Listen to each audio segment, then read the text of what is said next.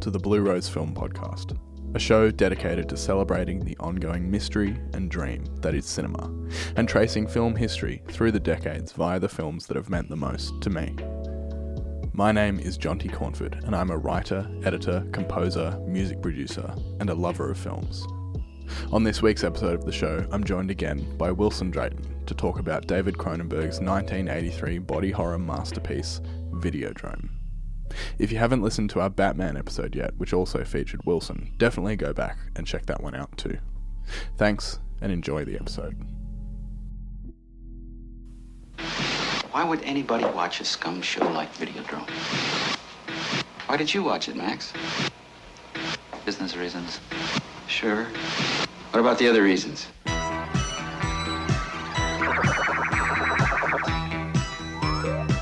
Max Wren is a victim. I woke up with a headache. He has been exposed to Videodrome. I'd been hallucinating for a while, ever since What? since I first saw Videodrome. His brain is already receiving video images.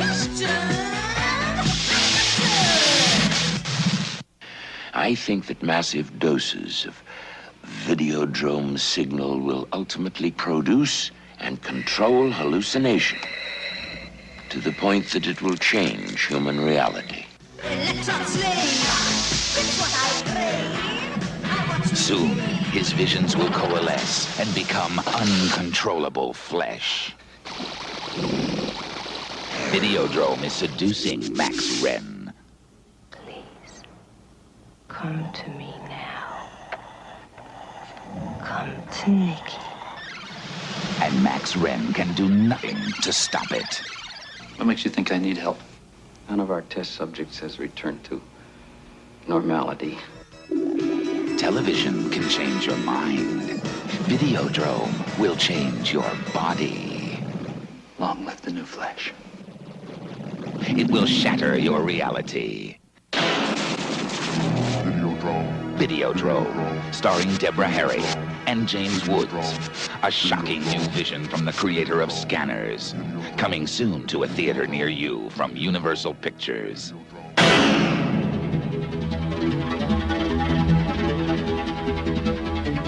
But yeah, Black Adam was uh, bit, bit, bit shit. there was one other dude watching it, and Uh, he came and sat like in the same row as me. Which first of What all, a I was like- freak. I was like, what are you- there's two of us in here. I know that your ticket probably says that you're Why do meant you to get sit off? five seats away from me, but like. It's empty. You can Yeah. sit wherever you want. But yeah, he left like immediate as soon as the credits started rolling. And I was Oh, like, that really? is a man who does not give a shit about any of this. I hope he's seen it before. It's like, wait, but Superman's oh No, I hope he's seen it before and is just watching it again. he knows what the post credit scene is. Yeah. That'd be funny. I can't imagine seeing Black Adam and then being like, that, that needs a I need to rewatch. see it again. Some of that went over my head. That's a bit too much for me. Well, I mean, I watched Minions three times. So Well, I mean, Black Adam, yeah, it's you get a lot out of Minions the second time, and even the third time, I I reckon. still haven't seen it. Don't. Tell me again how Tatane is one of the most wholesome movies we've ever seen. Um, it is. It's I don't really know what else to it's a say. heart- heartfelt It's heart- it's family, heartwarming. family drama. First 20 minutes and the last 20 minutes is some of the most upsetting shit I've ever seen. and then the middle is. It's wholesome. It's really wholesome. And it's- Surprisingly and it's, wholesome. a- it's part of the Cars extended It universe. is, yeah, yeah. Cars followed by Crash, David Cronenberg followed by Tatane. Yeah, yeah, yeah, yeah. Or you could even. That's the thing. Could you mix up the order? Ooh, Could you go crash first because that's when people f- first start fucking in cars? then do you do? I don't even know what the order would be. Car, Would it be Cars- crash then Titan? Because and then Cars. yeah, yeah, Yeah. yeah, And then then cars. They are the cars are now. It's just the the baby that she gives birth to in the end of Titan is Lightning McQueen. It's like in Prometheus how there's like the, Imagine if that that, the end of that alien at movie. the end where you're like, oh shit, that's not an alien, but it kind of looks like yeah, it. like and a then, little. and like then a after little- Covenant, it's like there's the xenomorph, Yeah. and then you get to Alien. It's the No, same thing. no, the, no, the no. little baby at the end of Titan is uh, No, it's actually Lightning McQueen. He- Oh, the shit. Baby come- Oh, the baby comes out and he goes, it's actually in the director's. He's- That's in the director's cut of Titan. They, It is. They took out the, the line of dialogue. and then supposedly when it hits puberty, it just transforms into a car. Yeah. Hmm. Yeah. And its mum's like, damn, boy. Well, is she dead? I'd say so. Yeah. I mean, I guess we're talking spoilers for Titan now, but I think she did die. Yeah. she's she's real she's She was, real dead. She was lactating like motor oil. and her stomach like split in half. yeah. It's like, That's it's like, upsetting. like that scene in House of the Dragon. House of the. Genuinely. There's so House much of the birth car this human. year. I love a bit of birth. All yeah. right, should we talk about Videodrome? Yeah, we should talk about Videodrome. uh, as you can probably tell, we're talking about Videodrome, and I got my friend Wilson here, I'm back, bitches. backed by unpopular Yeah, demand. if you didn't like the last one, get fucked. I'll be talking a lot this one, unlike last time. Love it. Um, so we're talking Videodrome and David Cronenberg. Um, when did you first see this movie? like a, a month ago. So it's fresh. real for And I also rewatched it like two days ago, and then rewatched it again today On the new Arrow, on the new Arrow 4K. 4K. I fucking Jump. love this movie. which I'm very jealous of. I've got a very standard Blu-ray of it with no special features on it. Oh, there's actually a lot. I was actually looking at someone's. There's a weird short. This is has nothing to do with ti- um Videodrome, but there's a weird short that David Cronenberg made with the guy who plays Barry Convex, and it's so weird, and it's about children who find a camera. There you go. and I watched like five minutes of it before I got. I, I was I couldn't watch it because it's so weird. I'll have to borrow it from you. 'cause I'm, You will. I'm very keen. It's busting. Also, just to see it in 4K because I'm pretty sure the transfer on my shitty Blu-ray is not. great. Bit average. it's not good. Yeah, it makes everything look really wet, which is what you want Yes. in a David Cronenberg movie. Just It's a, a big a- squishy body horror movie. That's kind of what you want. yeah, a, a lot of um, stomach. Yeah. Action. So, first time watching it, what did you think? I loved it. I really enjoyed it. I don't. I don't think I got it really. I mean, I did. I understood it, but I've actually recently. I was just. I was telling John about this before. I hadn't. I at the end when the main bad guy. Well, not really a bad guy. He's just kind of- Spoilers for the whole movie. Well, yeah, ob- obviously. We're talking about the whole thing. at the end when he kills the his name's Barry. Hmm. He- When he kills him, he splits in half. And when I, I I'm positive the first time I watched it, I didn't see that. So watching it again, when he splits in half and it's all gooey and David His insides go- Cronenberg, yeah, go everywhere. you see his brain pop out of his the middle of his head. I was blown away, and I loved it. The second time, even more because of that. so it's like a different version or something. yeah, I, I think it's the on the arrow. It's the director's cut Yeah. but like it, apparently there's like only more gore because Yeah. as we'll talk about There's a fair censorship bit- there's is a, a- bitch And there's a lot of gore in this movie. Yeah. It reminds me of, I think, the second time I saw Robocop, I saw the director's cut. Oh, yeah. And I'd seen like the R rated version yeah before that. And when the big robot thing comes into the boardroom and like I'll Oh, just- blasts that yeah, dude. yeah in, out, in out. the in the R-rated version, he gets blasted a couple of times and he dies. In the in the unrated version, in the uncut version, Yeah. it is so gory. There are so many blood squibs just flying everywhere, and I was like, I have no memory of this. And I looked it up. and, Oh, it's because it was yeah censored. because I was There you go. as I was watching it the second time I was because Jonty and I talked about doing an episode of the video drama I was like writing stuff down and reading articles because you Mm. know I, I wanted to really be engrossed and know what I was talking about and um it said like the the scene where someone gets ripped in half, and I was like, don't remember that in the slightest. and then I watched it, and I was like, yeah, there's someone that definitely gets ripped in half. But and that's the other thing. I remember when he's leaving that conference, I guess you can call it. Yeah, There's like the screams of the dude over the microphone. I Yeah. remember hearing that. yeah, Don't remember. I thought it was just because he got shot a couple times. yeah. It's probably that scene got cut Yeah. out for. Yeah, and I was also I remember after I loved it, but I was like, man, it wasn't very violent Yeah, for a David Cronenberg movie rated R. It was just a bit bit bit gooey. No, it's Yeah. pretty grim. and so the first time I saw it, I think I was probably the same age that Yeah. you are now when you saw it for the first Yeah. time, and I don't think I got it. yeah. I was like, there's some really awesome Yeah. like gooey practical effects stuff in there.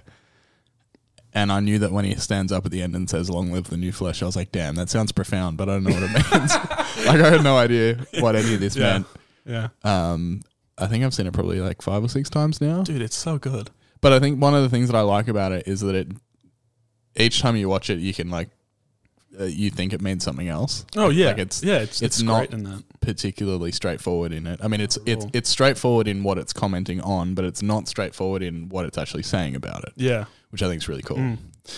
Um, yeah, and so I think I watched it again for this like a week ago now. It was just before we did the that Batman Yeah. episode as well. I watched those two movies back to back. Weird double bill. yeah. Videodrome Batman- and then Batman. Batman, yeah.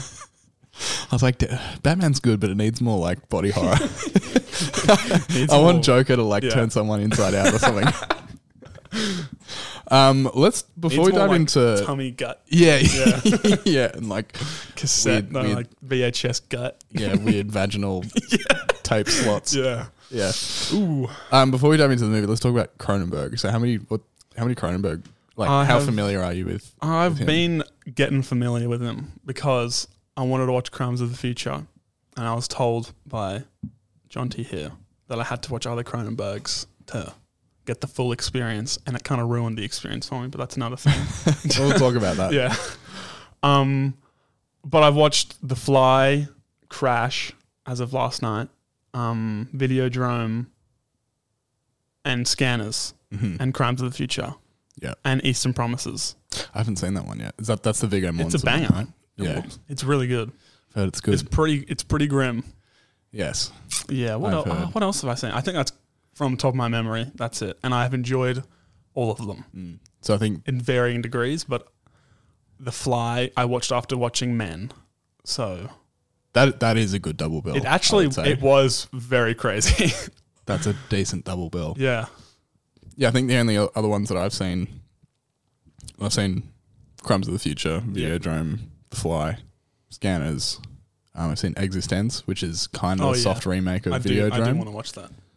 Um, the Brood is pretty good as well. Um, one of my favorites, which I think is an underrated Cronenberg, is Naked Naked Lunch. I do. One of my favorite I do want books. to watch that, but If you want to, hard like, to hard to find. it is hard to find. I think I got a DVD of it actually. So you can borrow it if you want. But um, Deal on that. Um, this is actually we pretend to record a podcast, but Wilson just comes over and borrows movies. Yeah, yeah, yeah. Um, I still have a stack that I of just a bunch of movies that I've borrowed. yeah. The- like for for context, the book of Naked Lunch, um, uh, William Burroughs, that author, is one of the famous uh, authors from the beat poetry kind of movement, and it is about heroin addiction. Oh, sick! And he wrote it while Sick. mostly while on Oh, heroin. that's actually good for him. and there's yeah, it like it's like weirdly almost autobiographical because there's a, there's Oh. a thing. Isn't there a cockroach in it? because the well uh, and the film is sort of as much an adaptation of the book as it is a retelling of William Burroughs' life, right, but sort of fictionalized and blending the two. So it's very odd. right. Um, maybe we'll talk about it in this podcast at, at some point. Yeah, I gotta watch it. But yeah, so the the main thing that like that people think of when they think of Cronenberg is body horror, Mm. um, and Videodrome has A lot of it. a- a fair amount of it. The Fly is probably one of his more famous body Yeah. horror films. With uh, I feel like it's one of the only ones that's at, well, like critically received well. Mm. Because I've looked at a bunch of his other ones, especially Videodrome, which shocked me, is not critically received very well. no, Like it's, I think I looked at it, Rotten Tomatoes was like, I know it's not a very good metric for Mm. things, but it's like 79. I think IMDb was 6.4. yeah. Like criminally low. Because it's how one of good those it things is. where I think horror fans get it. Yeah. The people that don't know what they're getting into, like one star, hated it. Yeah, Didn't make any exactly. sense. It was Yeah. gross. Yeah. Like it's the sort of they're the sort of movies that if you know if you sort of come in unprepared, Yeah. you're gonna hate it. I, Yeah. I think. Um, it's the sort of thing that I would show to my partner and she would dismiss it immediately. Yeah. R- And rightly so. Which is why I was shocked when I showed my partner Crash Yeah. and she liked it. yeah. I mean that's awesome. Yeah. Um, so when we think about body horror, um, wha- and I'm curious to hear what you think about this, but I the, part of the, one of the main things that I love about Cronenberg and why I think body horror is really really interesting to me is that it is a super stylized way of depicting something that horror does really well, which is good horror takes an idea, whether it's a science fiction idea like in something like Videodrome, or if it's just a thematic idea, but takes it to its extreme and externalizes it as a physical thing. So, for example, like um, a, a tamer e- example of this with horror would be like um, the Stepford Wives, um, whi- which is shows up again in something like "Don't Worry, Darling," Yeah. which came out this year. The idea being that men just want their wives to be like dolls. Yeah. Take that to its extreme. Play that idea out in full, and that's you get something like the Stepford Wives, where it's taking that idea seriously and fleshing it out. Mm. Um, Videodrome, I think, and we can talk about Yeah. this and agree or disagree, Yeah. is about this ridiculous idea that watching violent TV or movies, or if we bring it into our context, video games, or Yeah. being hooked up to the internet all the time, um, and this uh, contextually comes out at a time where something that called the video nasties was around, Yeah. which we'll dive into, that that has a bad effect on human beings. Hmm. And so Videodrome takes that idea and turns it into an external physical thing. Yeah. Yeah. I couldn't agree more. Bad bad TV, violent TV, sexual TV and cinema going into actually- the brain and changing the human Yeah. physically. Yeah, I've actually got a quote from Cronenberg about that. Where is it? Um, it's pretty much what I think. Some I can't don't know the context of this, but it, he says with Videodrome, I wanted to posit the possibility that a man exposed to violent imagery would begin to hallucinate. I wanted to see what if what it would be like. In fact, if what the senses were saying would happen did happen, what would it be like? Which is, I think, a very good way of summing up the movie in a way. Mm. Yeah. So like a for in way of a really basic recap, is a TV executive Yeah. who discovers this channel called Videodrome. Yeah. Which it's actually a frequency. yeah, it's Mine's a, sorry, yeah, frequency. a frequency that's broadcasting real sex and violence. Yeah. As far as I can tell, it's real. Yeah. Um, and so he, you know, attempts to find the source of where the signal's coming from. Hallucinations incur. They Uh, go crazy. Shit gets crazy. Body horror. Roll credits. is, is, is, a, is how I would Pretty much. describe it. That's a very, very uh, simplification Yeah, big time, but it of the movie. that's kind of what it is. Um, yeah, so I mean, uh, that that's part of why I love this movie is that like it talks about violence and takes it seriously. So we were talking about Batman Yeah. last time we were on the podcast together, um, and the Batman, which I think doesn't quite hit the mark when it talks about violence, Yeah. because it doesn't show the violence that it's yeah. then going to try to interrogate. Whereas this is a movie that has no issue showing some pretty Not at all. horrific stuff. yeah. Um, and yeah, I think it's it, it's an interesting conversation because I, I don't my parents when I was younger were very very concerned about showing me any Hmm. sort of movie or TV that had violence in it or sex in it. Um, and that's a cultural thing. It's also a religious thing, but Yeah. it's it's it's a thing that I think this movie is about. If those fears are Come to- founded in come to reality, true. Yeah, or come true. what that would actually have done to a A human. an eight year old like me who wanted to watch, I don't know, Robocop or something. If I was allowed to watch that movie then, yeah.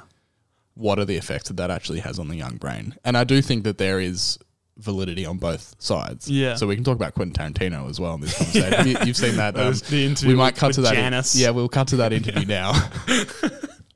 Anyway, audiences worldwide were first introduced to Quentin Tarantino with Reservoir Dogs. Let me see if he's on the line, but it was Pulp Fiction that won him an Oscar and launched him into s- this A-list status he's in. Some people say he's all about style over substance. Some people say he's glamorized violence. Some people say he's a genius. His latest movie, Kill Bill, is a tale of a former assassin's quest for revenge. It stars Uma Thurman and Lucy Liu.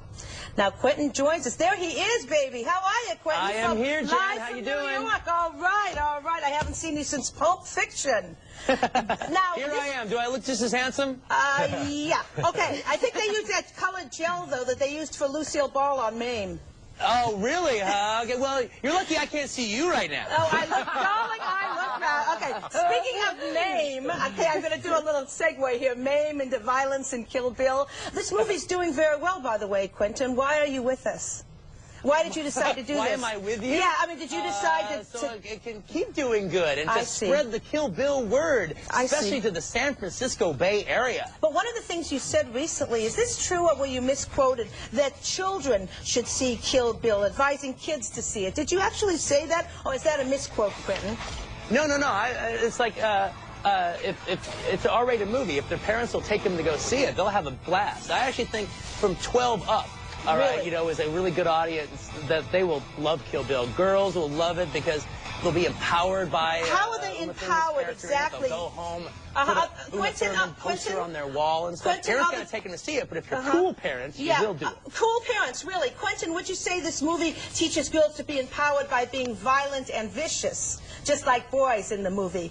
Would you Uh, say it- that's the it teach- empowerment? it, it, it, it empowers women by it empowers girls Mm-hmm. by the fact that Uma Thurman is a female warrior. She's a female avenger. Uh-huh. Right. Revenge is like one of the classic staples in drama. I Or see, but a Hamlet lot is of revenge innocent story, people- all right? I've seen the and film, to have girls Quentin. not be the the. Uh, uh, not only the girlfriends in Mm-hmm, movies, but uh, you know, this is a movie about women. They're not about cute girls No, going. it's about "Hee, hee, hee, killer hee, hee," women. All right, with their about butts killer and women. Mm-hmm. their uh, uh, t-shirts to stop before below their uh, b- uh, before their uh, belly button, asking permission to kick ass. These girls just kick ass. They're warriors. They live by a code of honor, and they die by that code of honor too. And, they, and innocent people die along the way. It's about that kind of thing. Now, tell me this. You know, Quentin. innocent people die along the way because that's unfortunately that's the story of revenge. Revenge is messy. It never works out the way you want it. to. Why the need for so much gruesome, graphic violence? Why not let us imagine Because a little it's so of it? much fun, Jan. Get Really? it. Oh, really? Okay, I'd like to see you walk down the street and get attacked by some kids who've just seen your Oh, movie. but you saw, but see, Jan, you're all messed up Okay. because you're talking about real life. Oh, and I I'm see, and talking kids about at the 12 movies. You got to kids get at it 12 straight. Now, if you want to talk about the movies, we'll talk about the movies. Okay, and If you kids want to at talk about 12 real can life, tell we'll the talk difference. about real life. Kids at 12 can tell the difference. You tell their parents that, Quentin. Hey, And it I, was I- great to talk I to saw you, movies when I sweetheart. was a kid, all right? I saw the all the movies that I'm Yes, basing and my look movies how on wonderful are you the movies two Mm-hmm. I saw are. as a kid. And yes, kids go to a movie theater, they can tell the difference. Maybe Mm-hmm. you couldn't when you were a kid, but I could. Okay, honey, we're getting the hook. You're doing well, obviously. You're laughing all the way to the bank, and I know some I'm parents having would a love great to talk time to making you. a terrific movie that people are having fun seeing. Maybe not you, but you know what, Jan? I don't think I made it for you. I bet you didn't, and I'm glad you didn't. Uh, I'm just sorry. Well, don't worry about that, we'll baby. move on. You're doing great. What do you care about me? All right, Quentin. Well, look, it's your genre. You I'm not own doing it. anything anymore. It's your genre, and you own it. And that's why he's uh, Quentin Tarantino doing so well. And this is a movie that he thinks kids should see. And I'm Hmm. on the record saying I do not think kids should see it. I think adults who see it should be warned. It's very violent, incredibly violent, and soulless. There's no soul in it. And I wonder how he sees women being empowered when there's no soul. All right. Thanks, Jen. Okay. Thank you. We'll be right back. Stay with us. Because it's so much fun, Jan. Get it. Get it? yeah, I love that. I mean, yeah, it kind of does go. It's kind of David Cronenberg. I feel like kind of sits in the middle there, where it's like all the the censorship stuff on one side, and then someone like Quentin, Quentin Tarantino on the other. Where Cronenberg, he loves doing the body horror, but it always has a purpose. Yes. like it always has the there's this the the the violence that I'm showing has the the negative effects of the thing I'm addressing. Yeah. Maybe not so much in scanners, but Well, I mean, I mean there is something there, but it's more just kind of like a he Um, def- he definitely uh, he, his films definitely take on more sort of substance. Yeah. as he moves into the eighties. Yeah, Scams yeah, yeah, is one yeah. of those ones where it's just kind of a, a really fun. yeah, I, I mean there there is still substance there. It's Yeah. uh, I think um, It's a little bit deeper though because it's more like it's not as it's not as as a universal thing in scanners, in my opinion at Mm. least. um, Wes Craven walked out of a screening of Reservoir Dogs supposedly, Yeah. and Quentin Tarantino has been quoted as saying like, "How the hell." Like this is the guy that made the last house on the left. Yeah. and he walked out of my movie. And Wes Craven was like, "Yeah, well, the violence in The Last House on the Left is about something. Right. Oh, there you go. The violence in Reservoir Dogs, and this has been an ongoing criticism of Tarantino's work across his whole career. The violence is just, just there to be cool, Yeah. to be eye candy. yeah. Um, and I think I I came out of seeing Black Adam just before I got home to record this. Yeah. And that is a movie that I think is takes part in something that I actually find really troublesome where so many people die in that movie. Yeah. Some of them are lingered on. There's For like jokes, essentially. some of them are for jokes. Some of them are lingered on and it, Yeah. it depicts pain. But a lot of it, it's like so many people. It's, uh, Man of Steel is the same. So many Yeah. people die in that movie and it's completely bloodless and it's Yeah. completely numbing and you don't feel any of the pain Mm. associated with it. Whereas something like Videodrome, you hear the It is screams a- and it's grim. it is about Yeah. the effects of violence. Mm. And that's why that that's part of what I think the issue Wes Craven has with something like Reservoir Dogs Yeah. is for violence to be in a movie, for you to make the choice to commit violent acts on screen Mm. to depict that, there has to be a reason and it has to hurt to watch because Well, depicting violence as not being painful is really irresponsible. I think Reservoir Dogs. sorry, if we're gonna you know use that as an example, there's one with um, well, what's his name? Ah, like the main dude who's been shot.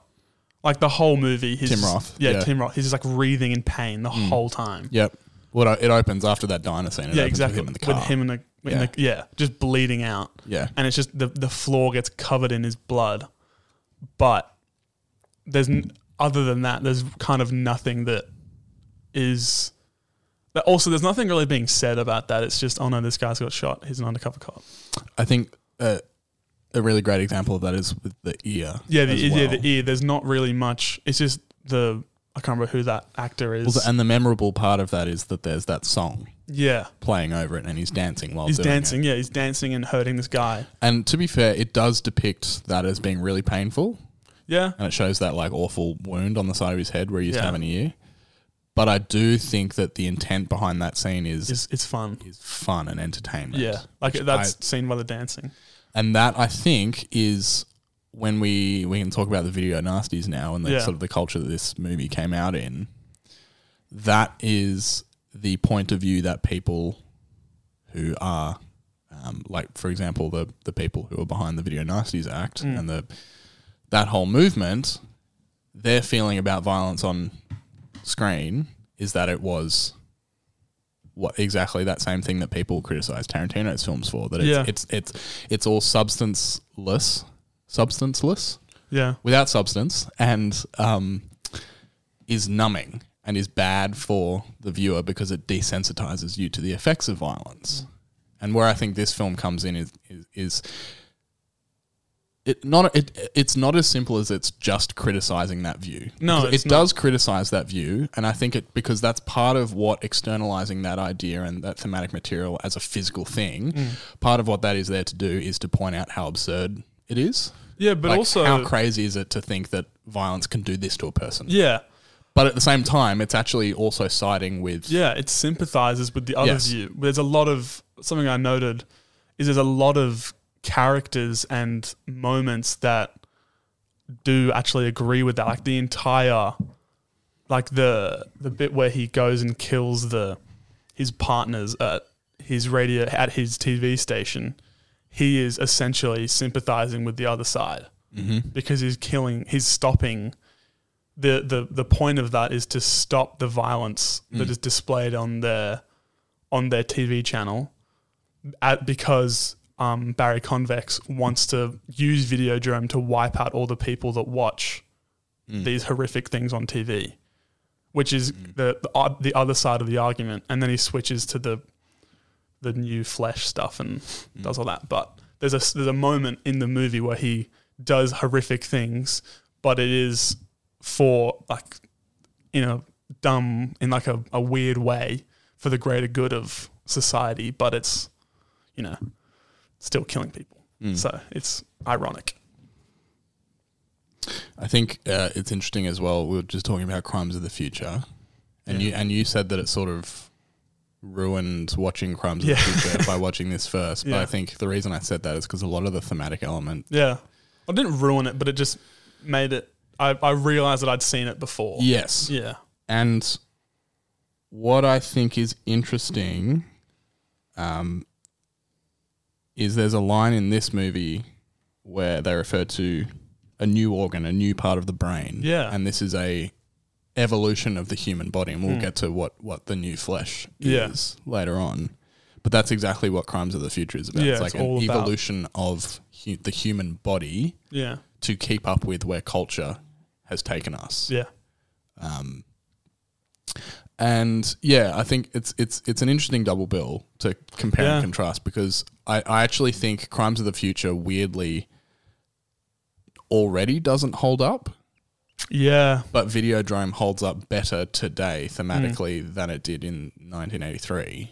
It definitely does. And also, another way that it holds up even better now is even with um oh is her name her name's Nikki. Nikki, his like kind of girlfriend. She goes onto Videodrome essentially because or she wants to experience Videodrome, whatever that is. But it also the association of um the fame was kind of something that I thought was quite profound Yeah. was the reason she was doing it is because she wanted to experience Videodrome, yet also it's being televised. So Yes. it's kind of it has brought a new light into now as people are doing more and more crazy things to to just be famous and to be to have a moment, Mm. which I think is quite interesting that back in 1983 or whatever that Yeah, and I remember and thinking since about that. watching Videodrome for the first time, the implication is that she and I don't. It's, it's hard to tell if this was part of her character before seeing Videodrome, or if it was brought on by watching yeah the Videodrome stuff in the first place. But she starts to like. There's that bit where she puts out a cigarette on her skin, yeah and she starts saying things like that she she actually loves. She she enjoys watching the violence yeah and there's a line where one of the I think it's one of the TV exec no I think it's him actually says um, we're better on TV than on the streets yeah yeah yeah but where it becomes a little bit less clear is that well if watching it is then causing someone like her to then start to enjoy that in a Actually literal do that. sense yeah so she starts putting cigarettes out on her skin she wants to go and take part in the show yeah and put her body through that. Um, that's why I think this sides with both sides of the argument on violence on screen because that is a clear that's a character that has been exposed to violent sexual content Mm. and then takes on a change and actually changes their behavior based on that whereas Yeah. the other side of the argument is don't be ridiculous tv and, and, and violence on screen can't change your behavior Yeah.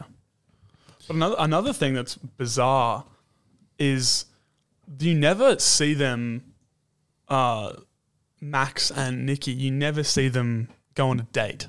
no The first thing you see is he goes to her radio station or whatever job she has. It's not really very clear. She does like a a radio recording thing. And then she goes, then you see her the next scene is you see them at Max's apartment and she asks, Do you have any porno?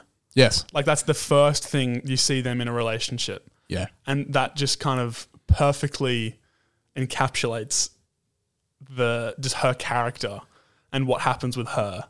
I think I thought it was just, it was kind of it was very interesting seeing that and then realizing that it's not really like a relationship founded on love or anything like that. It's Mm-hmm.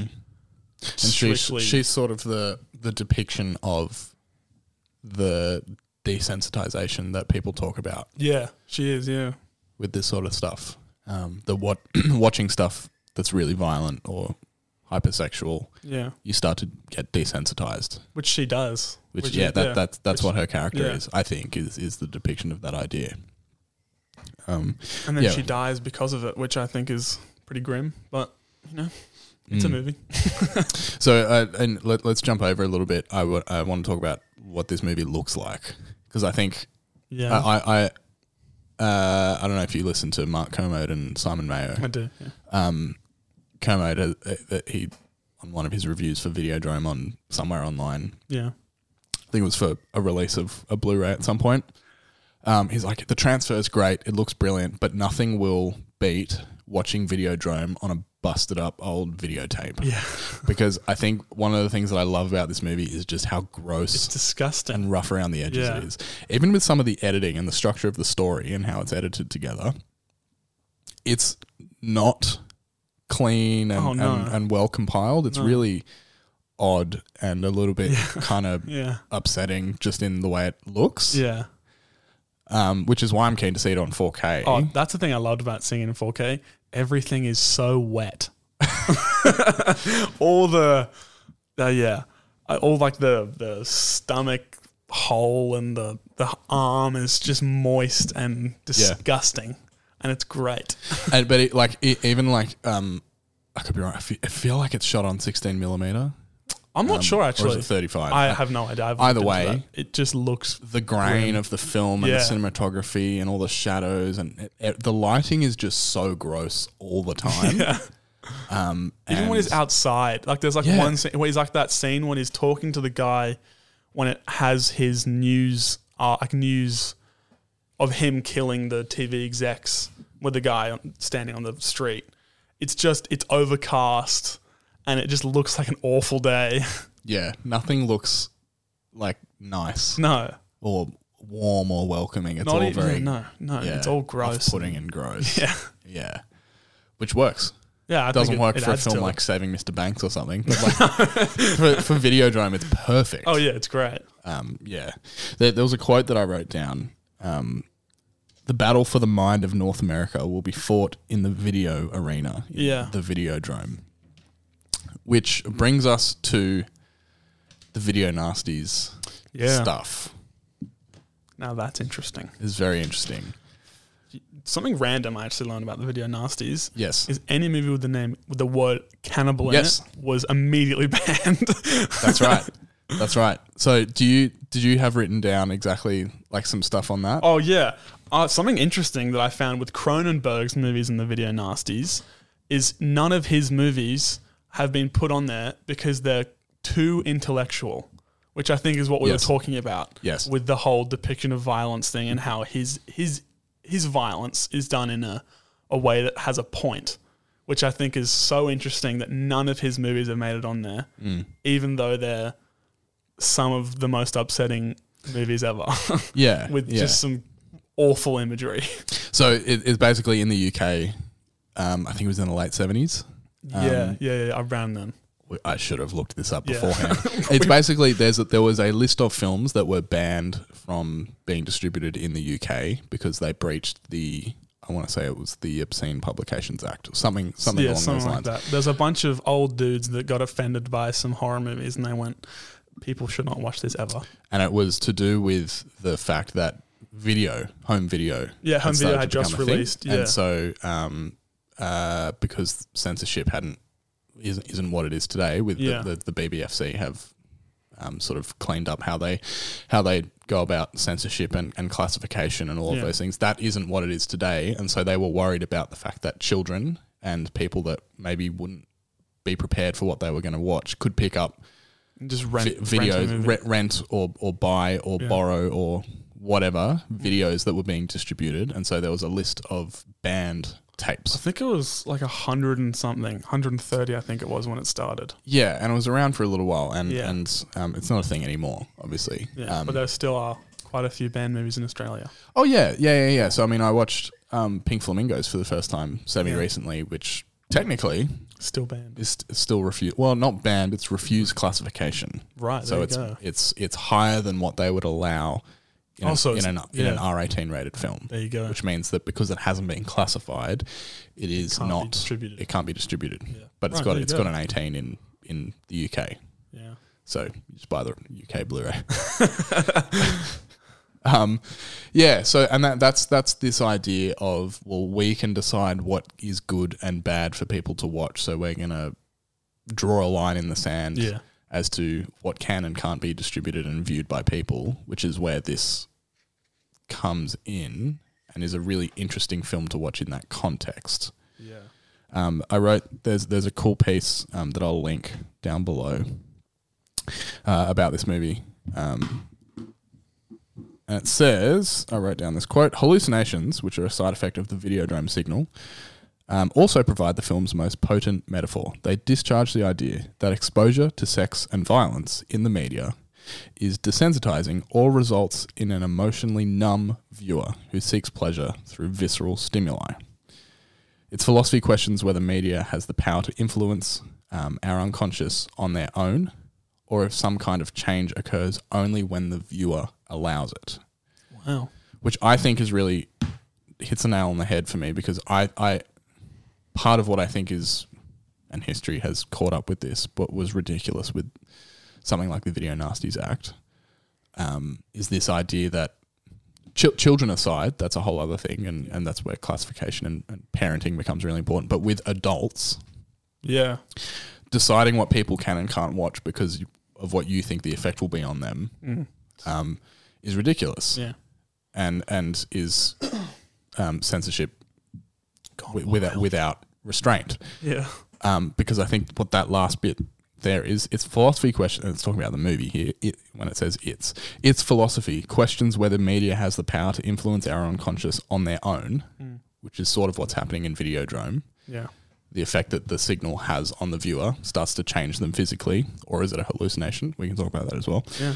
Or if some kind of change in the viewer can only occur when the viewer allows it, which speaks to what I feel really strongly about in that it's not actually the power that the movie or TV show has to change you. It's about whether you are switched on enough and an active viewer Yeah. to take on what you are seeing um, and be discerning and um, critical about what you're watching. Yeah, and that kind of also brings up another thing of being actually able to understand that it's media and the Yeah. separation of media and real life, which I don't think was a very big topic in 1980. Which well, oh, is- clearly it was actually, but like it wasn't the to- it wasn't the discussion of whether a hu- like a person can make the decision to watch it themselves. It was they just wanted to. They didn't like it. Mm. This this uh, these people. I think it was in the government. I think I'm not 100 percent sure about that. I- Yeah, it was in the yeah, UK. the UK, yeah. Yeah. They just Well, it, didn't. came, it came from a lobby group that was then yeah, brought pressure to the government to make Yeah. change in the yeah. yeah. And so they just they just didn't like it. And so they So therefore, no. one else can watch it. yeah, Yeah. which is crazy. yeah. Some of the movies that were on the list, like you can find the list online. Yeah. it's like ridiculous that Yeah. they would decide that That's- that was that's what- harmful for viewers. I think there's one movie called I can't remember. Oh, I can't remember the title, but it had cannibal in it, yes. Yeah, yeah. and and it was cannibal something. And there was one, literally one scene that was kind of violent, but the fact that it had the name, the word cannibal in the title, meant it immediately was put on the list, and it was it was banned. You couldn't Yeah. watch it, Yeah. which is quite funny. Yeah. So yeah, that that that's just another layer of what this movie is sort of talking about with violence. Yeah, is it comes out of a culture where very much in the public conversation around media was the effects of violence on the viewer. yeah. And also another another movie that wasn't put onto the video nasties was Hellraiser. Yeah. but I don't. I couldn't find a reason why it wasn't because that movie. That might have been afterwards. Hellraiser's could have what, been. 87? Oh, it Maybe- could have been then. maybe yeah. after. Yeah. I, I think it could have just been Clive Barker in general then because he was making. I can't, don't really know much of his filmography because I've only really seen the Hellraiser movies. Hmm. But I think I saw somewhere that David Cronenberg and Clive Barker were both making some pretty wild things, and neither Man. of them were put onto the video nasties. Yeah, because it's a it's a conversation about it's similar in uh, we've talked in the past off Mike about Salo, 120 Days of Sodom. That Yeah. was banned in um, again in the UK As it should. until it was released with special features.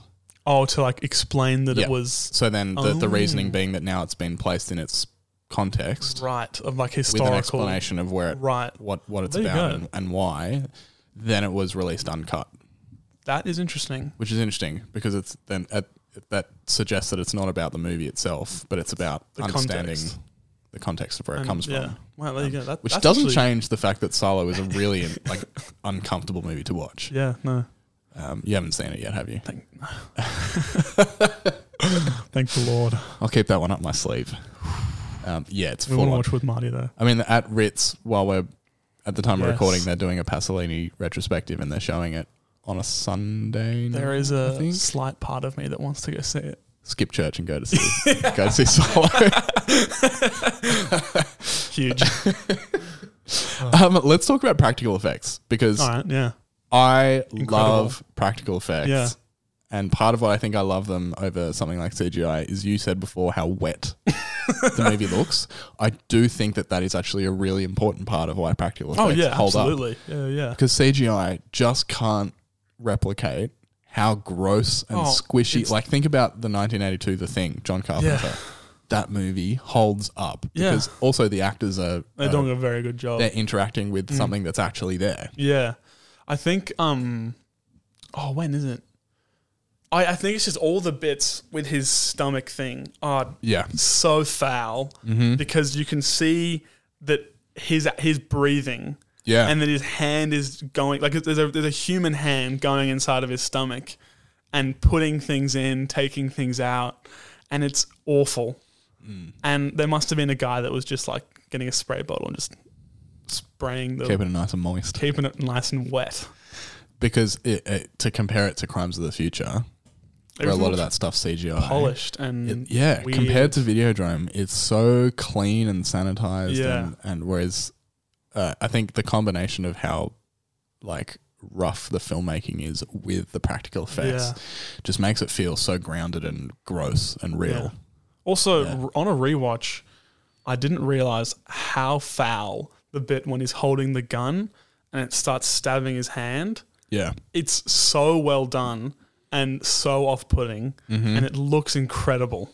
Although you can see his fingernails are not his, obviously, because it's just a, a clay hand or something. Yeah, yeah. But it, it looks incredible. So what I would assume that would be, I haven't looked into this, but they would be reversing footage Yeah, of the I- that's what spikes I was going thinking. into into Yeah. the fake hand and they reverse it. So it looks Yeah. like it's pulling out. Yeah. That's that's what I thought. But there's also, but the thing that tripped me about that is there's blood that's pouring out as it's happening, Yes. which is Yeah. So I'd have to look into how they actually achieved that. could just be upside down. Yeah. Yeah. You know. I don't know. What else have you got? Is there anything else you wanted to talk about? There's one more thing I want to talk about with this movie. Oh, I'll have a look. I just I think mo- mostly I think I just love the irony of the movie. Really, is just the the the double take of showing something so horrific, like someone eating split from the insides, yet also being like, this doesn't, this isn't real. Like, it's a movie, Mm. and this man is going insane from seeing this, and how crazy is that? I just, I just love that David Cronenberg had this idea of. I don't even, I think it came from him watching just surfing, channel surfing, and on Canadian TV, and just seeing the weird stuff that you see on on TV at night. And then he just decided to make a movie about a guy that goes crazy from watching. Because it's so earnest in Yeah. how it depicts, like, it, it, it empathizes with the point of view of watching stuff like this will make you, will change you. Yeah, But at the same time, it's like so absurd. yeah, I think it's really rare that it, it it talks about the subject matter, takes it seriously, but at the same time is pointing out how how ridiculous yeah, it is. Yeah, I just and I just love um his hand the the different because his or his hand as it gets the gun gets covered in all the the goo Yeah, there's just bits where he's he's holding the gun out and then he puts it in his pocket and his hand comes back out and then nothing's there Mm-hmm. and then just the, in the next shot his hand just has the gun with the goo on it and it, it just kind of just shows how it just it, I, it's probably it could be a mistake but it, it it hammers the point of how ridiculous the idea is and Yeah. I think it works really well on that yeah yeah. I think I want to talk about this idea of the new flesh oh yeah because the the famous line from the movie is "Long live the new flesh." yeah and I, I read uh, somewhere online Cronenberg talking about this idea of what the new flesh is. oh yeah Um, and he's quoted as saying, "The body exists in, in this movie. The body exists somewhere between human existence and technological influence. right So it's like a, a binding of the human and the technological, right which what we were talking about to ten Yeah. earlier. Um, whether or not I've kept that rambling bullshit at Yeah. the beginning of the podcast in, we were talking about to ten earlier, and, and that's actually a, I think, a really interesting continuation of that idea. And Cronenberg Yeah. talks about it again in Existence. Um, but I think that's an idea that is probably more prescient today yeah than it was in 1980. In 1983, Absolutely. he's talking about television more so than cinema. But today we've got computers and TVs in our pockets, Exactly. and you forget your phone, you walk out the door, suddenly you feel naked. Yeah. So I think it's it's it's a really uh, current movie. Yeah, and I think that could actually be the reason why he he made Crimes of the Future, because I think it could be. Again, I'm, I have I feel like I need to watch that movie again because it definitely I was lost a bit just with there's so much going on, and I think he could have been because it is very similar thematically to Videodrome, and he could have tried to rehash these ideas, but to make them more modern and that could be a reason why he did that which Mm. which I could understand that because it is quite a it's an it's a pressing issue Yeah, because I I think it's interesting, like that that the the weapon Hmm. in the movie attaches to his hand, yeah which today takes on more significance because we've all got phones in our hands constantly. Um, there's a I'll probably bring this interview up multiple times on this podcast. Yeah. There's an interview with Adam Savage and Guillermo del Toro on I believe it's the Criterion for Kronos right the special features. Um, Adam Savage, of course, from MythBusters. Guillermo del Toro, the director of many great movies. the, Um, the spinning top man himself The Spinning Top. um, Pinocchio hasn't come out yet, but I'm very excited to see that when it does. Um, but he talks about like it, it, with cinema, but not just cinema, but information yeah general, throughout human history, the population has always been able to keep up with the progression of the technology through which information was communicated. yeah So, you know, there was one guy in a town that could sculpt out of stone. That art piece, that transference of information, that cultural thing had time to resonate with the uh, with the con- uh, with the I almost say congregation with the community with Yeah. the uh, with the population. Painting it becomes faster and more readily Yeah. available for everyone to to express artistically. The printing press accelerates it. Television accelerates it. Cinema before television accelerates it. Um, so that the rate at which ideas and art from the population can be expressed to the rest of the population, every step along that journey, we've been able to understand and move along at the pace of that moving along of technology. But once the internet arrives, we still haven't caught up. Um, and he talks about like the fact that there hasn't been a really great, beautiful book written about film language in the last 15 years is evidence that we haven't caught up, yeah but the rate of technology is still accelerating. it's rapidly Um, and and he you know he uses this as a as, as a part of this is like streaming services have ruined how we how we experience movies because Yeah. the movie hasn't even finished playing yet and the next one starts. yeah as you pointed out with all quiet on the western front um, yeah, I watched the All big Quiet on the mouth. Western Front Yeah. on, on Netflix and this the credits had just started and then the trailer for Big Mouth season six started. I was like, Yeah. "What?" you can't even sit let, and let me sit and watch this movie. that's what happened Yeah. with when I watched her recently Yeah. Joaquin Phoenix great movie. it's fantastic. I loved it.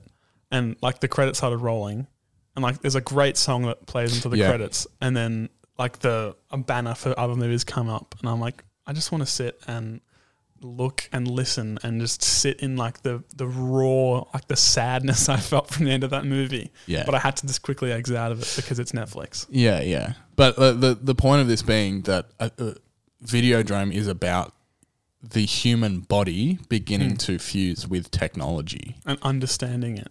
Yeah, and interrogating what Yeah. that means. Yeah. And that's what that that statement "Long live the new flesh" is almost this ironic Right. detachment from it because and and today we've all got phones attached to our hands constantly, which is why when I watched it the most recent time, that really hit me of like this this is a movie about humans' relationship to technology. Yeah. Mm. Specifically, it's about television at the time it was made, but now, It's about it takes on a whole new meaning yeah, with all the new technologies and which is why I think it- it's and why Cronenberg holds up yeah. because it's about ideas that resonate and uh, ideas that are, Mm. or as still an, as an present English today. teacher would say, the universal ideas of Shakespeare and Cronenberg.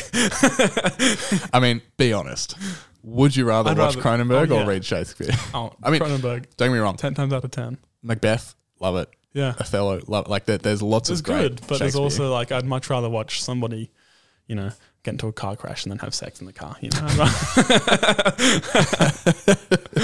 which again ties back to Crimes of the Future. it does. Yeah, Yeah, So this is really a conversation about Cronenberg. Really, Yeah. But I love Cronenberg. we'll come back to Cronenberg again. He's a great dude. Yeah. I mean, I, I don't know that. He's just made great movies. He might not be a great dude. you never know. He kind of looks like David Lynch though. He does. He does actually. They have very Um, similar hair. We're also both Family. big fans of Brandon Cronenberg's Possessor. Yes, that which movie we'll- rips. We'll I do a, love We'll it. do an episode on that at some point. But that's I probably, don't understand it, but it's awesome. I think that's probably my favorite movie of 2020. Yeah, I I would have to agree with that. I couldn't really recall another movie from 2020 as fondly as watching Possessor and just the insanity of that movie. I love it. It's so good. Fantastic. I, I do laugh every time, and this is bleeding into our possessor conversation, but that that final confrontation at the end, and it, it's really similar to Videodrome. It's very blunt in how it depicts violence. and the it's guy also- holds up his hand to stop himself, and then it cuts to the rubber hand getting thrown Getting across thrown, the room. yeah. I always laugh. That at that movie bit. is very violent. Oh yeah. Um, any final thoughts on Videodrome? Um, it's great. Watch it. Yeah, Kind of it.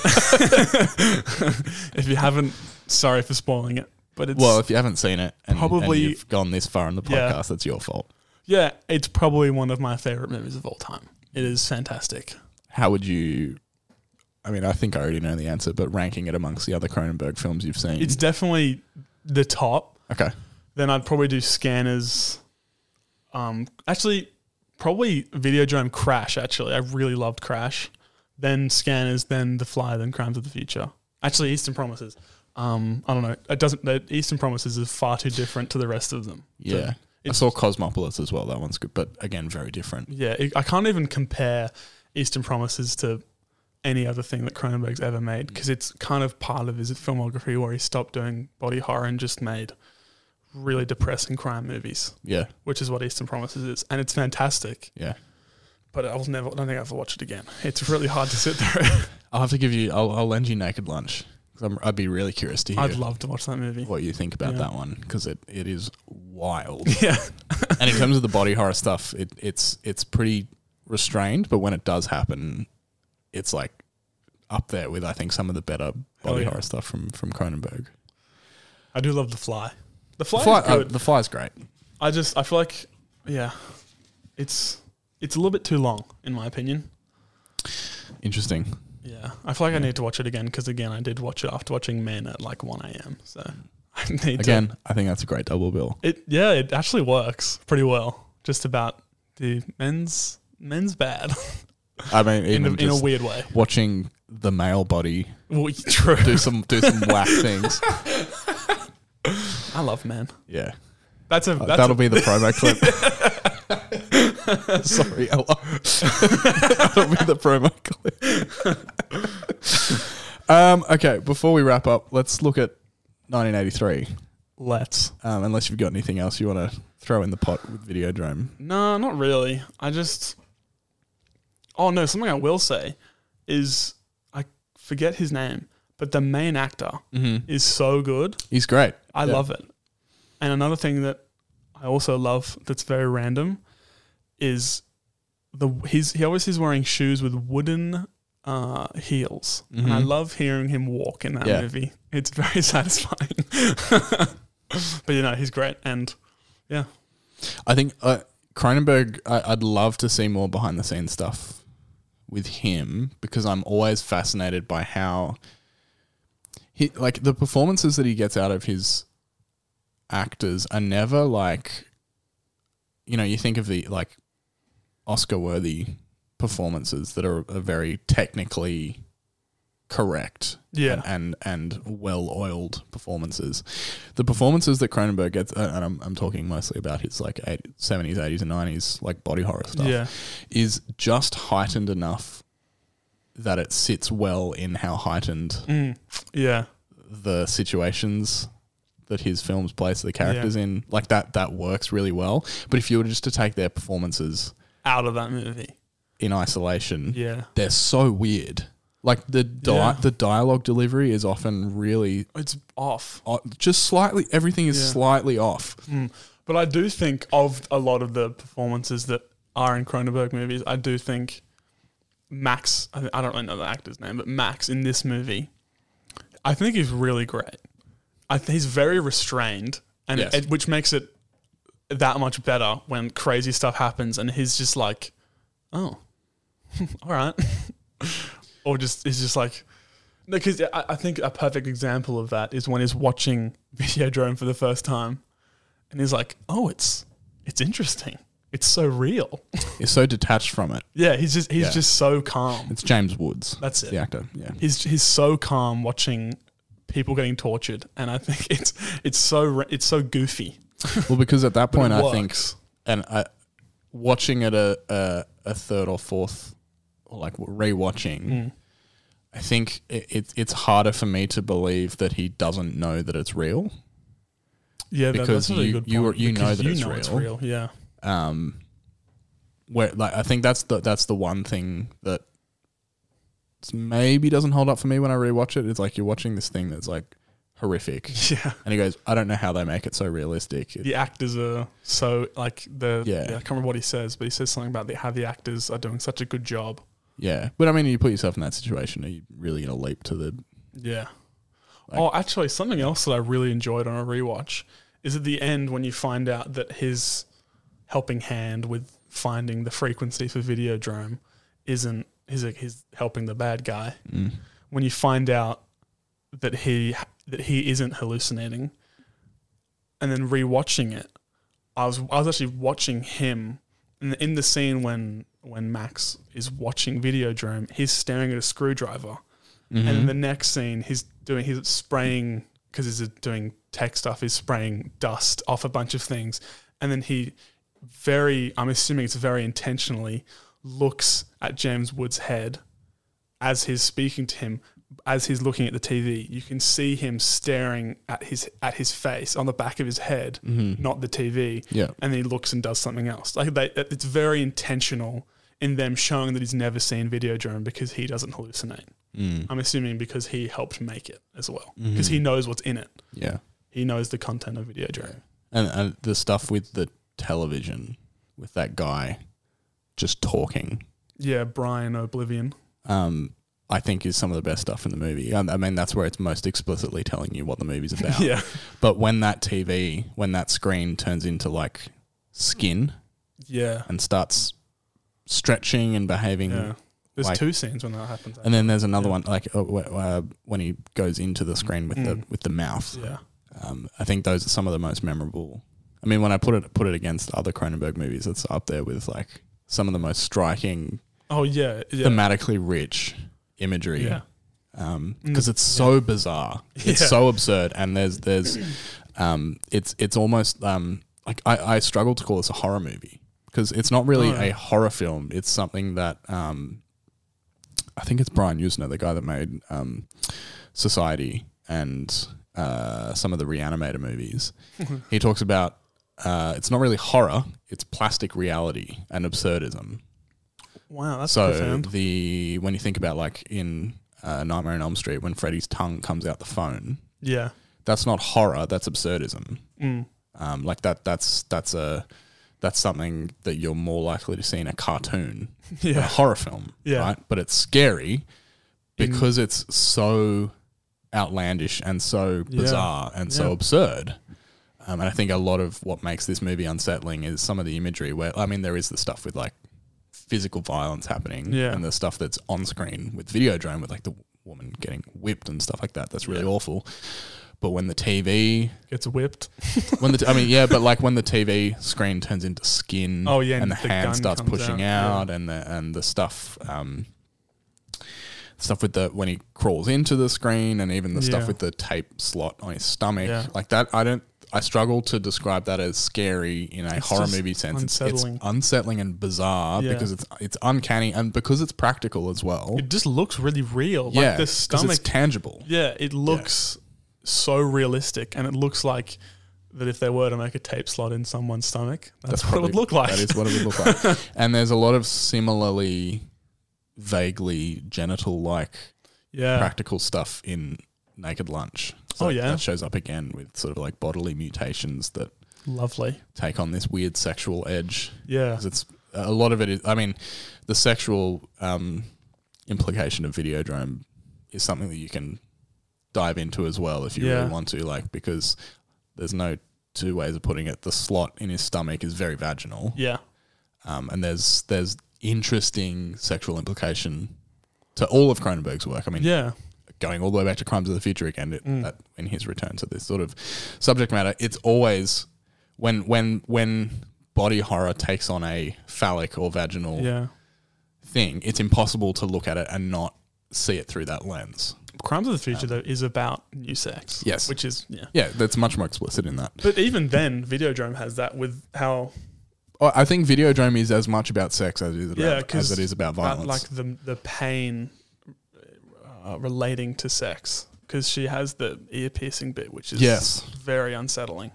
yeah, that that's probably up there with one of the hardest bits to watch for me because it, Yeah. and it's not the goopy body horror stuff. No, it's, it's it's, as just- simple as like piercing someone's yeah, ear. it's- yeah.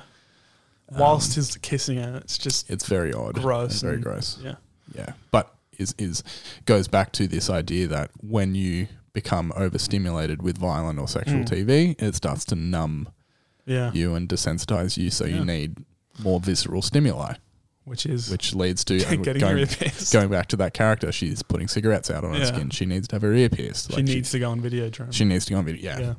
yeah, So yeah. I think that we've been talking for a while about Videodrome. 1983, this movie came out. yes, Um, do you have a favorite movie Videodrome. from 1983? Other than that, um, I have to. I've had a look. There's a bunch of really random ones, and I think the most overrated movie from 1983 is Star Wars Episode Six. Let's talk about Return of the Jedi. I think it is the most overrated movie in Star Wars franchise. the most overrated Yes, in Star Wars. Tell me more. I don't like it at all. I like the first 20 minutes and then nothing else from that movie. I'm not gonna lie to you. I don't like that movie. What don't you like about it? I don't know. It's just, I think the reasons that David Lynch doesn't like it, I don't like it. I, don't like love. I teddy might. I bears. might cut in here the um, David Lynch's story about meeting with George Lucas. That makes me laugh Yeah. so hard every time. Did you turn down Ger- George Lucas for directing Star Wars: Return of the Jedi? I was asked uh, by George uh, to uh, ta- come up to see him and talk to him about directing, which would, would be the third Star Wars. And I had next door to zero interest. But I always admired George. You know, George is a guy that does what he loves and I do what I love. The difference is what George loves makes hundreds of billions of dollars. so I thought I should go up and at least visit with him. And it was incredible. I had to go to this building in LA first and get a special credit card, and I had to get special keys, and a letter came, and a map. And um, then I went into the airport and I flew up, and then they had a rental car all ready for me, and this uh, s- keys, and you know everything was set, and I was to drive to this place, and I came into an office, and there was George, and he, he talked with me for a little bit, and then he said, "I want to show you something." Now, right about in this time, I started getting a little bit of a headache. Just, a, you know what I'm talking about. okay. So he took me upstairs and he showed me these things called Wookiees. And now this headache is getting, you know, getting stronger. and he showed me many animals and different things. Then he took me for a ride in his Ferrari for a lunch and George is uh, kind of short, so he was his seat was way back, and he was almost laying down in the car. We were flying through this little town up in Northern California. We went to a restaurant. Not that I don't like salad, but that's all they had was was salad. then I got a really, uh, an, almost like a migraine headache, and I could hardly wait to get to home. And I even before I got home, I kind of crawled into a phone booth and phoned my agent. I said, "There's no way. why- I know no way I can do this." He said, "David, David, David, David, calm down. You don't have to do this." And um, so, George, bless his heart, I told him on the phone the next day that he should direct it. It's his film. He invented everything about it, but he doesn't really love directing. And so someone else did direct that film, but um, I did. I called my lawyer and told him that I wasn't going to do it, and he said, "You just lost." I don't know how many millions of dollars. Yeah, no, I just I don't know. I don't I can't connect with it. I don't I don't know why. Obviously, you know, it's in space, so of course I can't connect with it, but I just I think it's boring, really. I think that's kind of my biggest issue with it. And there's too many teddy bears in it. And I just can't take it seriously enough. But I love the first like 20 minutes. But after that, I just think it's just a bit average. But, you know.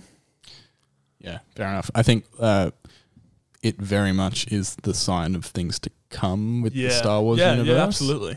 Because the thing that I, I think I think the thing that frustrates me a lot with Star Wars and Star Wars fandom is that everything is about the universe and the lore, whereas those first two movies, the Mm. first of which is only great because of a miracle in editing and and uh, cutting edge technology and, Yeah. and a brilliant score. And not because of the main actor's performance. Well, but but the thing, the characters are Oh, what yeah, hold the that characters are together. great, yeah. And Empire is the same. Empire Mm. is I, I think my hot take about Star Wars is the only genuinely great Star Wars film. Same, I couldn't agree more. Hmm. And it, but it's entirely character driven. All of the drama is entirely character driven. And after those first twenty minutes of Re- uh, Return of the Jedi, they don't know what to do with Han or Leia anymore. Ex- exact- that, that's kind of another huge issue with it. Harrison Ford, I know that his part, his story in that is not the main focus, but it's so evident that he does not care Yeah. at all. Which I know people have said that, but it, it just makes me feel like I don't care about the movie. I don't need to care about the movie. Yeah. because one of the main characters who cared so much and was so, um, I don't know what the word, like just so engrossed and, and like actually a part of the story just is so bored. you can and tell he's bored. He's just a foot soldier for most of the movie. Yeah. Um, yeah, I, I, I mean the stuff with Luke and Sidious and Darth Vader, like that's Yeah, it's that's good. the good stuff Yeah. in the movie. But Yeah. the, all the stuff with Luke and uh, with Han and Leia, Yeah. they just did not didn't know what to do with those characters anymore. Um, and I do think that it would have been smart to kill Han Yeah, just because leave- then that leave gives him in carbonite. that- well, I mean that gives Leia, Yeah, something, exactly. something to wrestle with as a Mm. character. Luke's got his arc, like it's the Luke story.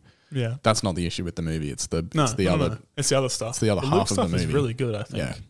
It's it's just it's not the best of the three, and I think it.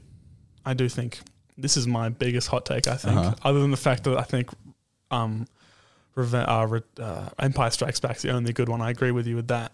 Is I think Revenge of the Sith is better than Return of the Jedi. Well, that is a hot take. I don't- I don't know if I could leap that far with it. Mainly because I think I've seen it more, and I just, I think it's ridiculous, and I think it's so campy, and fun. Fair enough. I mean, I do. Until I was older, I did see the original trilogy first, but I watched the prequel trilogy more. Yeah. And as a young kid, loved the prequel movies. Yeah. Um, so I get why people have an attachment to it, but I also They suck. I'm, Well, I'm they're- they're under awful. no illusion that that they're Yeah. good. No, they're awful. Um, like I think I, I the thing I rewatched the most as a kid actually with Re- Return of the Jedi is the first 20 minutes. I think I've watched the first 20 minutes about three dozen times and then turned it off immediately after because I got bored when as soon as he goes to Dagobah to talk to Obi-Wan again. I just turned it off 'cause I Well, got that- bored. This is the other thing as well. Like that, there's all these things like in in um uh, Empire, Obi Wan appears to Luke on Hoth when he's about to die. Yeah. and he's like in the distance. It, you can't quite see him fully in the in the blizzard. Yeah. In in Jedi, he's just sitting Just on a log. sitting Like, oh, so ghosts sit on logs now, which then get, that Yeah. continues in uh, the Last Jedi with with Yoda sitting on a log. with Yoda. Um, but also like little tiny things Yeah. like Darth Vader says to Luke in a passing comment, "Oh, I see you've made yourself a new lightsaber." Yeah. That's all that that ever was, and now there's this entire backstory Oh, of yeah. like the Jedi has to find the crystal and then meditate over it and go to this one planet where blah blah blah blah blah blah. And I'm like, I don't care. Boring. Yeah, literally, it's like it because none of it is character driven. No. Character driven. No. If if you don't have a connection to that material, what like listening to someone blog about Blog. like where where Luke got his crystal from in between Yeah. those two movies. Oh, Like I don't care. It's not in the movie. You can't expect me to Yeah. give a shit about like yeah. And but then uh, things in the, in the canonical films that people say, well, the reason you don't get it is because you haven't read this book or seen this show. Well, I'm like. That's Shut not your my job. The job of the movie is to is to move me, and it Yeah. doesn't because it's relying on this huge thing that is just this massive money making machine that I just have no interest in. Yeah. So So Star Wars bad. I, I'm look, Mando's decent. I haven't been watching Andor. I've My heard it- dad I've has. heard and it's he's- he's good. loving it. Um, so I'll probably get onto that at some point. But um, yeah, my hot take is the first Star Wars movie is a fluke, and George Lucas is the lucky, second luckiest man in show Absolutely. business, next to Ringo Starr. Um, and Hey, he's the best drummer of all time. and Empire is The only good is one. the is Yeah. the great film Yeah. that, ev- that that the entire legacy of Star Wars rests on as much as every film since has done its best to in in one way or another to topple that legacy. Yeah. I think Empire is the one thing that's holding it up. Yeah. Um, yeah, Don't make me wrong. Don't get me wrong though. Em- Empire is fantastic. it's not perfect though. No, it's not. It's it's pretty dookie at points, but like, yeah, Yeah, we'll have to do another. I, I am actually I'm planning on doing. I don't know how I'll break it up episodically, but we'll do some Star Wars on this podcast at some point. I'll have to get Marty in because he's the man, that bitch loves Last Jedi. He's the Star Wars uh, expert amongst us. Um, looking through other films that came out in 1983, Return of the Jedi is the that's the big one. The other massive cultural moment, I think, in film in 1983 is Scarface. I was gonna say that. Yeah, Yeah. Um, have you seen Scarface? I actually haven't, but I've heard a lot about it. I think I've seen the last 20 minutes, but that's it. Oh yeah, Yeah. Um, I weirdly though I have seen the silent film that it's an adaptation of. that is bizarre. So I, it's just been on my it's been on my list for so long. Uh, know what? It's I one of think- those things where you feel like you've seen it. Yes, I, that's what I was about to say. I feel like I know a lot about it, and you know why? It's because of the Lonely Island song "Jack Sparrow." I just, I, yeah, I just, yeah, and I have never been too interested in watching it because I kind of know what it is Yeah. essentially in Yeah. one way or another. Yeah, I think I, I, I- I think my, my impression of it from the outside looking in is that it's not as interesting to me as something like The Godfather or Goodfellas. Yeah, Um, it just seems like it, it looks to me very similar to one of the reasons I can't quite get into something like The Wolf of Wall Street, Hmm. where it just it it reeks to me that that main character is someone that I have no interest in spending two and a Yeah. half hours with. it's a long movie as well. Yeah, Um, yeah, I will watch it. And may- maybe my opinion will be proved to be totally incorrect, which Yeah. would be great. um, yeah, Um, let's have a look through what else. Um, 1983, Monty Python's The Meaning of Life.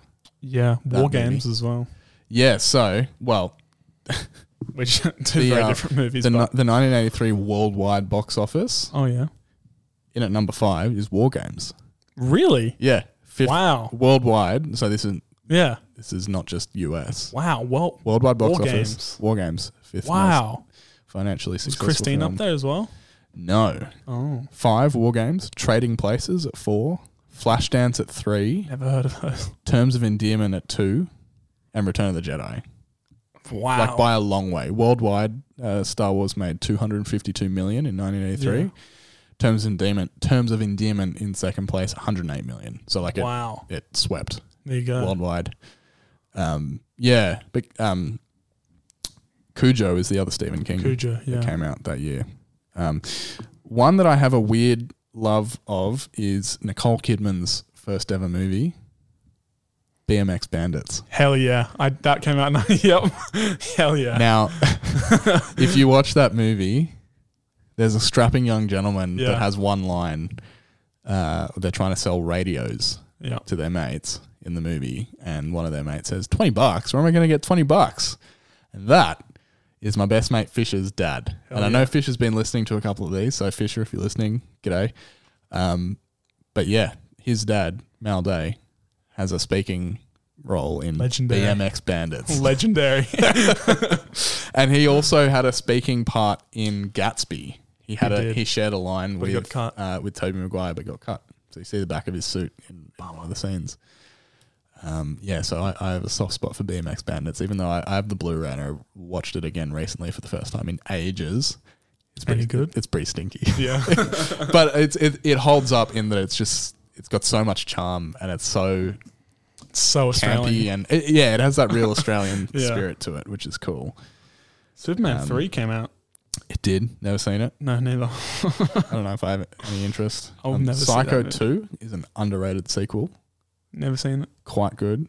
Um, a Jaws Bond 3. Bond movie came out, Octopussy, Hell um, yeah. which Octopussy was the sixth uh, highest-grossing movie worldwide that year. Um, the Dead Zone was I- another Stephen King. Stephen King had a Oh, Really? Wow, had a- big year. had a big year, And The Shining came out 84, didn't it? 1980. Oh, 80. Oh, right. Okay. Yeah. My bad. Yeah, you better take, take that back. Damn.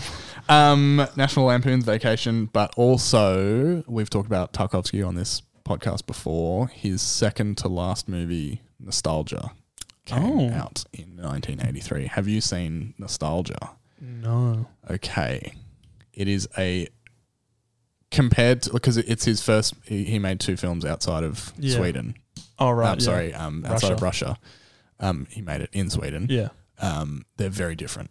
Oh. They're very different, and I mean, he, he he goes through changes in his career anyway. But nostalgia and the sacrifice are very very interesting because they retain some of that quality of like the sort of meditative thing that he does in Right. films like Mirror and Stalker Yeah. and um, but it ju- yeah I, I, I can't quite I'd have to think about how to describe it more eloquently but like it's it's it takes on a different quality it's Oh. Right. it's interesting Right.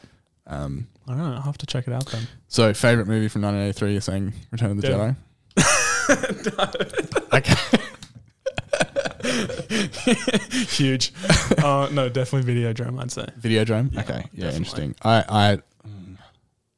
nostalgia is one that I've only seen semi recently. Oh, right. So I, I, st- I would struggle to put it above Videodrome. Mm. Um, Monty Python's Meaning of Life. True. is Monty also Python really is, funny. is very funny. It's definitely the the weakest of their three Mm. movies. It is, but it's But it still is- hilarious. It is very funny. Yeah. Um, plus, I've, I mean, Rumblefish is another one that's um, Matt Dillon, Francis Ford Coppola, that I Oh, really, really, yeah. I really love that movie. Um, I've only seen it once though, so I'd- I'd struggle to put it above. yeah. Does it Videodrome, beat my favourite. Videodrome, though? That's the question. Yeah, I don't know. I don't know. I think Videodrome is gonna Yeah. top top out that list. Good ass movie. Yeah, Yeah. Um, that just about does us. Where can people find you on the internet? Um, nowhere. I'm an, I'm an enigma. No, I'm kidding. uh, just letterboxed and Goonshine and Instagram if you really want to find me, but I don't post anywhere. Yeah, we'll link him below. yeah. Go, go find him. I'm just a Um, guy being a dude, as, as they say. Thanks for joining us. We'll see you next week. Bye. Thanks for listening to the Blue Rose Film Podcast. You can support this podcast by leaving a five star review, or even better, just share it with a friend. You can get in touch with us by emailing us at bluerose.filmreview at gmail.com, or you can find us on socials and get in touch there. Don't forget to check out the blog, where you can read more pieces by myself about great films and continue the conversation. Big thanks to Wilson for joining me again on this show, and thank you to ACAST for hosting this podcast. I'll see you next time, but until then, don't forget long live the new flesh. Take care.